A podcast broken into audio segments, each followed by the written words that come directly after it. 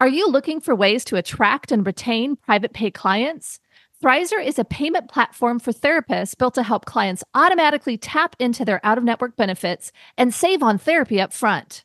Check out our special link, join.thrizer.com forward slash modern therapist, and use the code modern therapists to activate $2,500 in free payments with Thrizer. Therapy Notes, the number one trusted EHR among mental health professionals, just keeps getting better and better. With legendary customer support 24 hours a day, seven days a week, they're giving you all the tools you need to succeed, whether you're a solo clinician or a group practice. Try them free for two months using promo code MODERN today. You're listening to the Modern Therapist Survival Guide, where therapists live, breathe, and practice as human beings. To support you as a whole person and a therapist, here are your hosts, Curt Widhalm and Katie Vernoy. Welcome back to the Modern Therapist Survival Guide. I'm Curt Widhalm with Katie Vernoy, and one of the pieces of advice that I received in grad school was don't give clients advice. Yeah, like never, never give any advice. And so that was kind of ironic and don't you think? Well, and in that song, it's the good advice that you just didn't take. Ooh, sing it, Curt. ah, 90s alt rock. Yeah, it's all good. It's all good. Where do you stand on advice? I actually probably give more advice than I should, but I, I really feel like it is a tool that helps my clients to move forward developmentally as well as find their path in their, their life towards health and wellness. What about your stance? I give advice. And I'm curious to kind of question when you say that you give too much advice, I think that I give the appropriate amount of advice. Of course is, you do.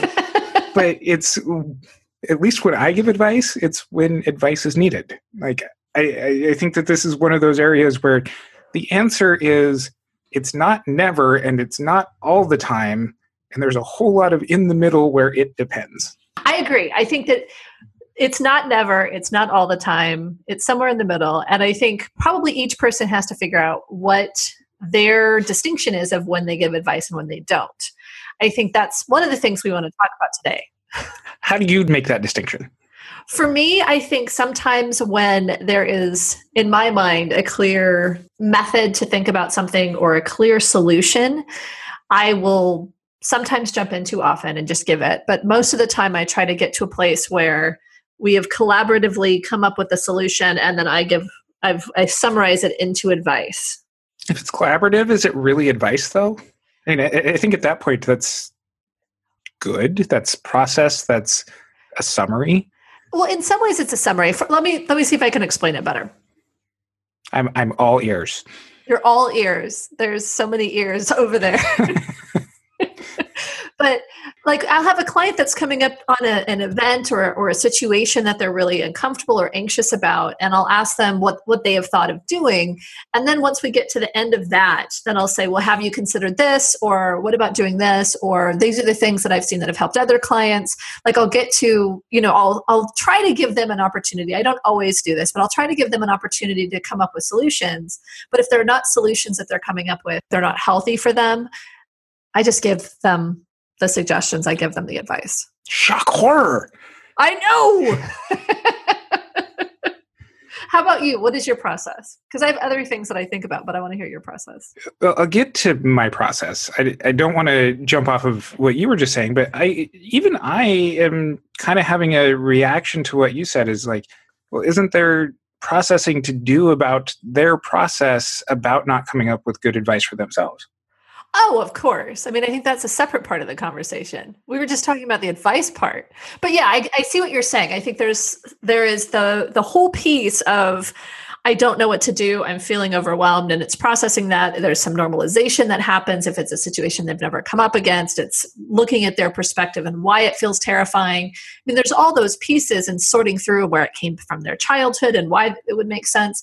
Like, there's all of that before we get to, but you actually have to deal with the situation what are you going to do let's let's get you some tools makes sense. I mean, I come from a fairly solution oriented, theoretical orientation at times, but you can even get into the process of some of that stuff by saying, well, what would it look like if you did know?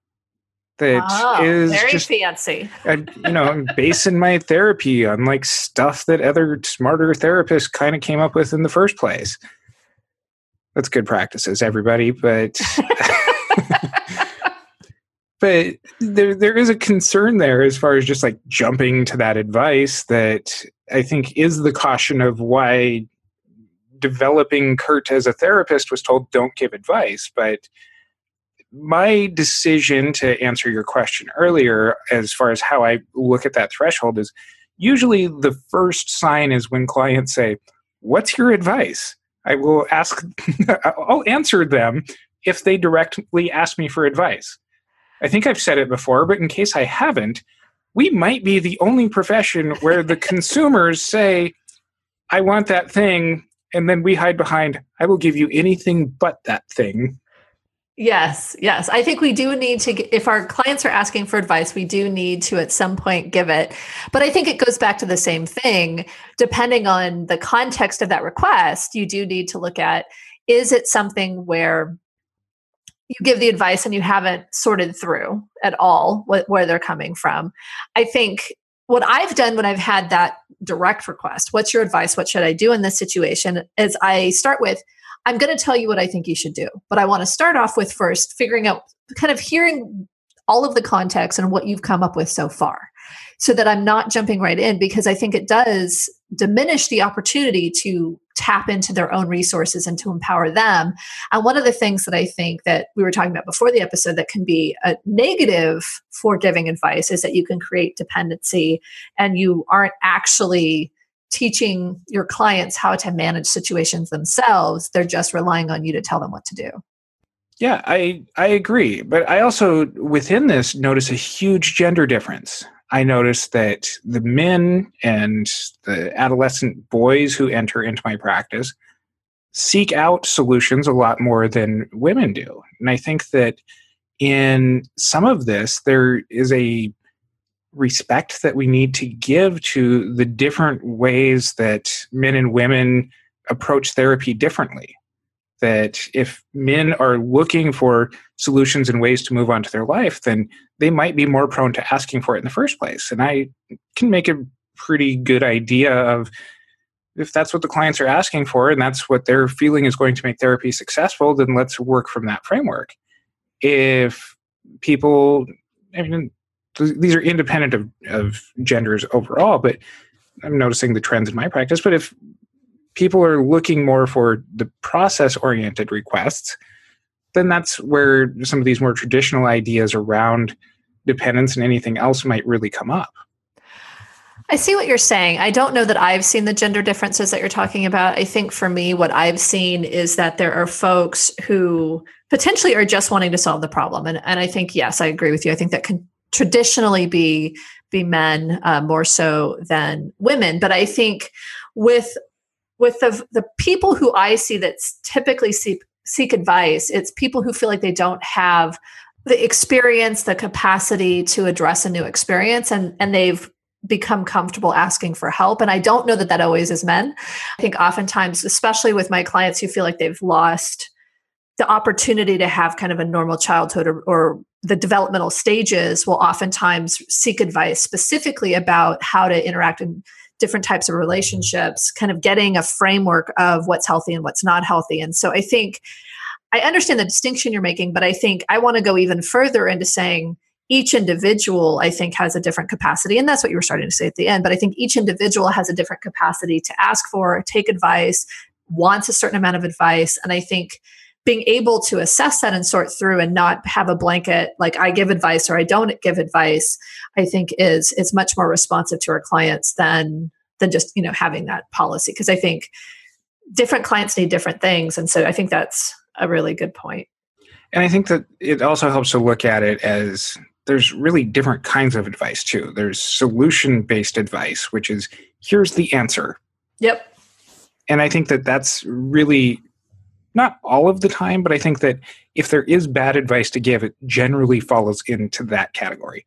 You should go to this place. You should do this thing. You should buy this thing. Sometimes it's good advice, but it can be bad. It can be just giving the clients the answer, and that leads into that codependency. I think that what often ends up being the good advice, or generally the safer type of, of advice, is process oriented advice.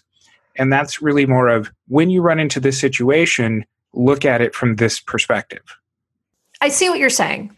I think that there are definitely times when solution based advice can be stronger than process based advice, which is opposite to what you just said, because I think sometimes if we depending on where our clients are developmentally and their business and their ability to make decisions i think giving a solution to a single situation so they can keep moving forward can sometimes be more helpful than dictating how they deal with that situation every time that they come up against it. And i know that's not exactly what you were saying but i think it's it's something where being able to look at where they are developmentally and what capacity they have in the decision making process before you decide i'm going to help them with a, a mindset which they may not be able to take in and, and generalize or i'm going to help them get through this one situation doesn't that blend more into coaching though than therapy? Thrizer is a payment platform designed for out of network therapy. As a therapist, you would use Thrizer to charge clients for sessions and collect your full rate upfront. From the client's perspective, Thrizer links to their health plan, so insurance claims are automatically submitted for them upon every charge. From there, Thrizer manages the claims end to end so that your clients don't have to worry about manually submitting super bills or getting on calls with insurance. The best part? Thrizer allows clients to only pay their co-insurance portion for sessions, while Thrizer covers the rest of your fee and waits for reimbursement on their behalf. They also offer you an instant benefits calculator for free, allowing you to provide upfront transparency to prospective clients on their out of network coverage. Therapists only pay a standard 3% credit card processing fee per session with no additional fees. Visit join.thrizer.com forward slash modern therapist to get started and use our promo code modern therapists to receive $2,500 in waived fees for your sessions. I don't think so. I think that when we give specific solutions, it is a tool. And I think if we frame it as a tool, then I think it's something where we can process how they feel about it. We can see, you know, what comes up for them when they they use that experiment. I think it's something where oftentimes solution based stuff is some of the interventions that are in some of these evidence based practices. And so I think it's something where it, when we're giving a specific solution for them to try, it's it's globally less of an impact than giving it saying like this when you approach these types of situations this is how you should think about it. Can you give an example of that? I knew you were going to ask that question. And I, let me see if i can think of one before. I'm going to insert the jeopardy music. Do, do, do, do, do, do, do. So, a specific solution in the work that I've done could be how do I respond to an email from somebody that has hurt me. And so in the moment, there's specific things about the person that's emailed. It could be specific things about that relationship. And the way that we sort through it together and come up with a specific solution and oftentimes if it's a person that doesn't have great communication skills or they they their relationships have been negatively impacted throughout their life it might be more directive this is this is you know responding to this email that you know this inflammatory email this request for help kind of email let's let's try this solution and see how it goes. And then after that then it starts formulating the process of how do you think about these things going forward after you've had a chance to try this solution. And so it could be you know i really didn't like that that seemed like your solution katie. Okay great. Let's let's see if we can you know sort through and do something different. I think it's something where even if i'm doing solution based i'm trying to make sure that it is based on the client and their perspective but sometimes it may you know there's there's that that test and that that openness for experimentation that i think can then lead to a longer term discussion of kind of more how do you how do you face these things in an ongoing way based on Jeopardy rules, I cannot accept your answer because it was not in the form of a question. but speaking to the content of what you were saying rather than the form of it, uh-huh. it's something where I look at that and say, why isn't the processing going on while you're developing the answer together? Well, of course it's going. That the processing is happening, but the the advice that comes from it is a specific solution, not this is how you might handle these things in the future. Well, isn't it isn't may not be the the thing that they're looking for in that moment. Isn't that the difference between what an intervention is and ad- advice is though is that what you're describing is an intervention. It's something where you're engaging in something together you're processing their thoughts and feelings around it. You're not just being like here answer this send it off and let's see what the response is. Well, I'm talking about the piece of that interaction that was advice. I was trying to use your model of solution based and process oriented advice because I think when you get to it, when I, when I tell a client what to do, you know, which is apparently all the time it's just all the time. But when I tell when I tell my clients what to do, when it really gets to that point where I'm giving advice and not saying, "Oh, well, that sounds like a good solution. Let's see how it goes," and and really they've crafted it and they've developed it. When I when I've actually said, "I think in this situation, this is how you should respond to it," I think I want that to be an experiment, and I and I think that's an intervention. It's clinical intervention, but I'm still giving them advice, and it and it's still potentially solution based advice versus when you're in these types of situations, this is how you can approach it. i don't know Agree to disagree. dust off hashtag team Curt it it feels coachy to me it, to me it's kind of the cookie cutter sort of ness that is not embracing what the client brings into the situation it's not giving them those tools to be able to handle the situation themselves and to make their own independent decisions and face their own independent consequences, good or bad, out of what comes out of it. Now, being able to process through things, they take more ownership of the process of coming up with the idea. And it might start out as an idea of yours. But I, I think that what I'm trying to do is there's a distinction between intervention and advice. Okay. An intervention is engaging in that process with the client. It's being able to look at the potential pitfalls with the client. It's looking at the potential consequences with the client. It's not saying, do this. So maybe it's semantics then, because I think what you're talking about, all of those things, is what happens before I say, do this. Correct.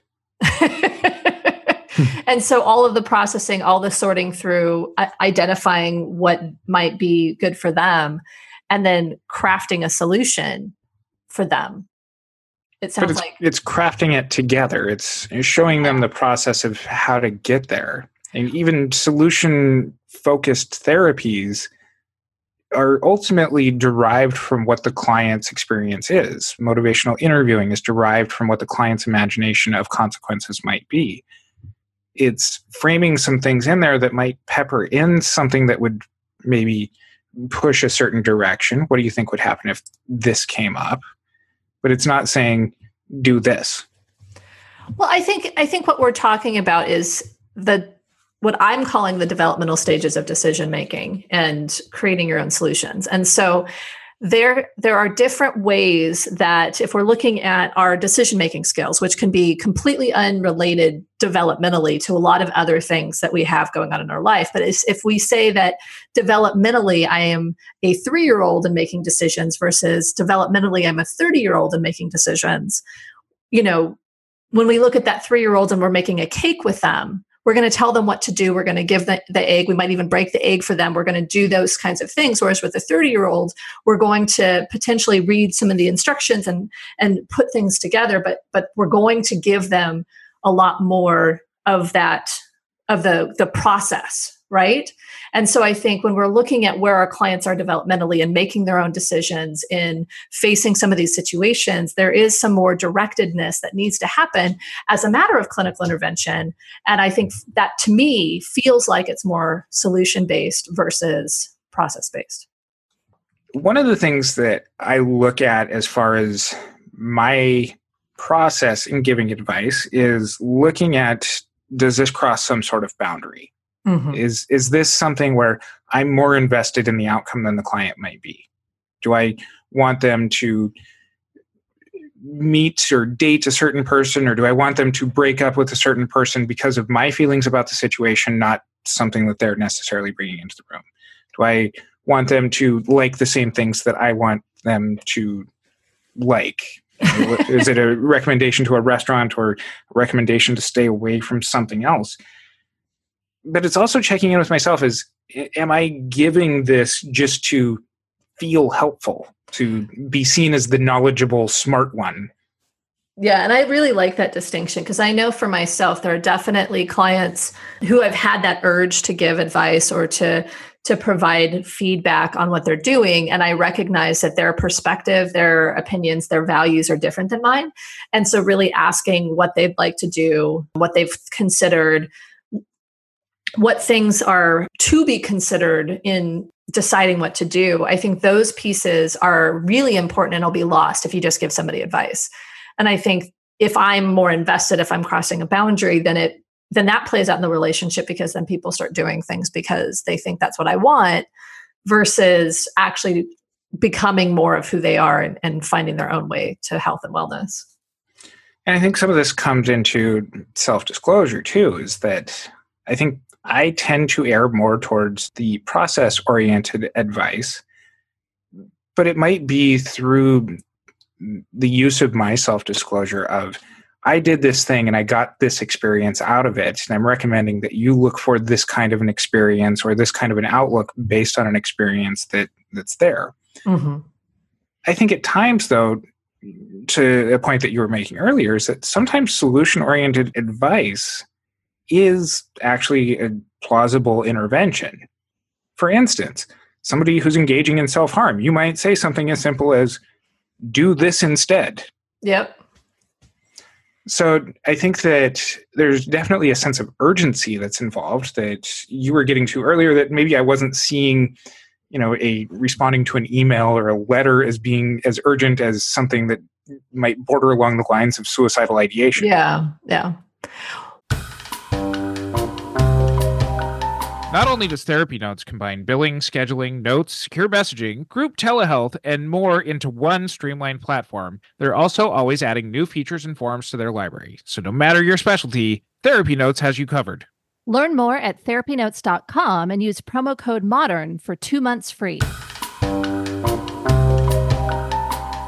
Well, I think it, I think it's something where, and I want to address the the other part of the boundaries thing, but I think that for our clients, an urgency might be huge for something, you know, responding to an email from somebody that's very upset with them, you know, and and the longer they wait to respond, the more the relationship's negatively impacted and that kind of stuff. But but I think to speak to the boundary stuff, I think if we talk about advice based on our own experience, that kind of stuff, I think we need to be really cautious with that because I think our our experience with something may not be somebody else's experience. And i know there's times when i've used it and it's been effective where i've talked about you know this has been my experience with this thing. And so you may want to you know consider that or or you know have that be a piece of how you approach these types of situations.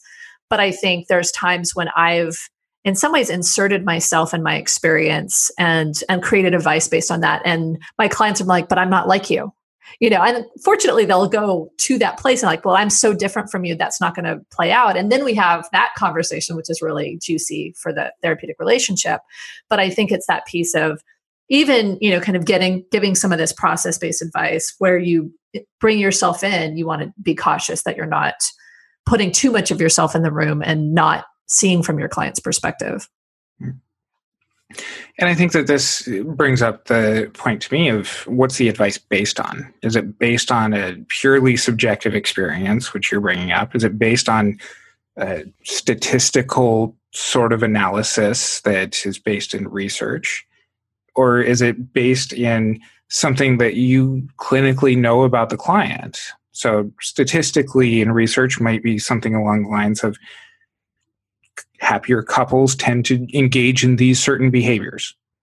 You know, we know this from research from John and Julie Gottman Mhm. that um, you know there's a knowledge base that supports what we're saying but i think that there's also sometimes place for advice based on your personal knowledge of a client and the issues at hand that you can then form into an intervention for example i have a pregnant client that was asking me in her first trimester about the the book what to expect when you're expecting which has tons of good knowledge for for families who are about to have a child but there's also some sections in there that talk about all of the things that can go wrong mm-hmm. including what to do in the event of a miscarriage or a stillbirth. And I told the client, my reaction is based on my knowledge of you that you're going to focus on all of the bad stuff in the book and completely gloss over the good stuff. I don't think that you should read this book. Yeah, I think that's important because I think it is it is solution based advice. Don't read that book. Um, but, But, it's also it- process based advice because knowing how she processes things allowed me to give her solution based advice. And I made that part of the recommendation. but regardless, I think the distinction between those two is a little uh, a little uh, semantics in some ways. So anyway, I think the the thing that I like about that advice, so to get to that part, is that even though there is a specific directive, don't read the book, or I don't think you should read the book because of these reasons, whatever, you know, however you want to phrase that, it is it is clear so you're not you're not kind of couching in well i i wonder what you think about it like it's not pulling back and refusing to give an opinion but i think it's also really based in the knowledge that you have of your client and it's connecting in that way. I think being able to say i think that this is not a good idea for you because of these reasons but we can let's talk about it or you know from what i know about you this is how this might impact you so what do you think? I think those types of things can make clients feel really special. I mean i think when we talked about kind of what clients want in the therapeutic alliance it's seeing them as whole people.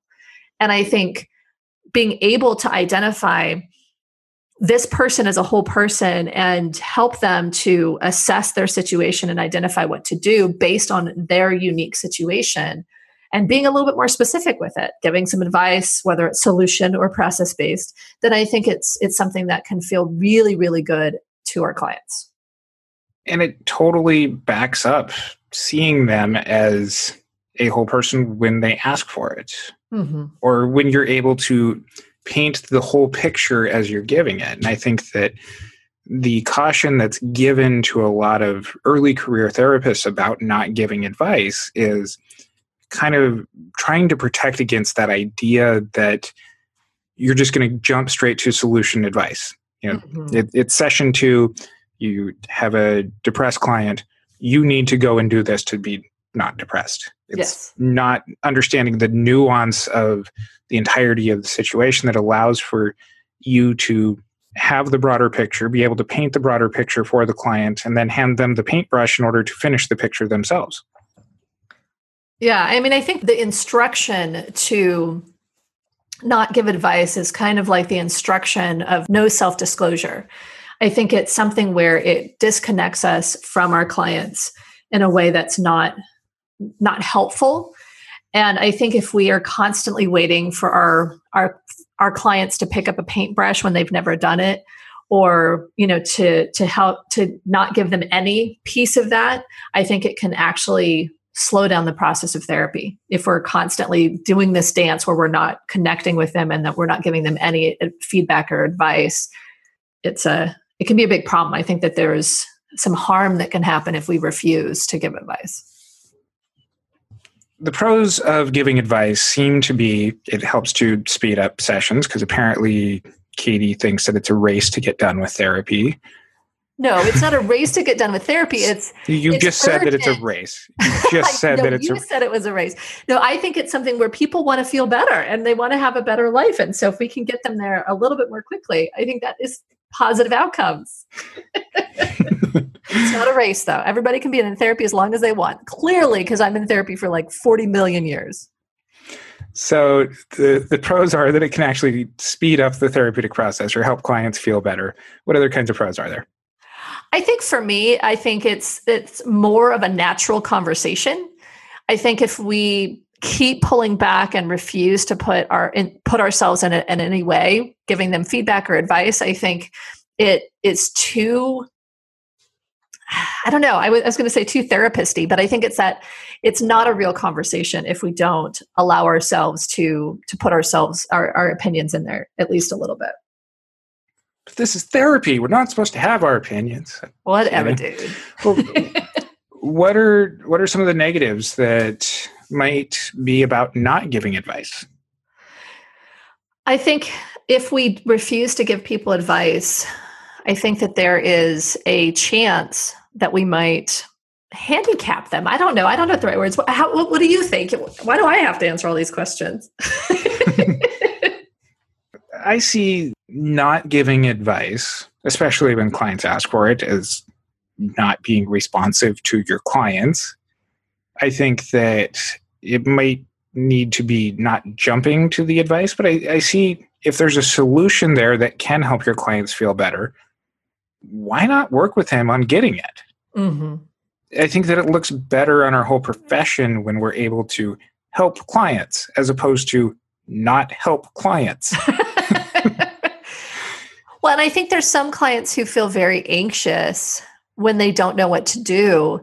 And even even getting to that initial stage by by having advice on the, the very first baby step, you know, can help them feel a little bit more competent and it can help them feel a little bit more capable to take the next step.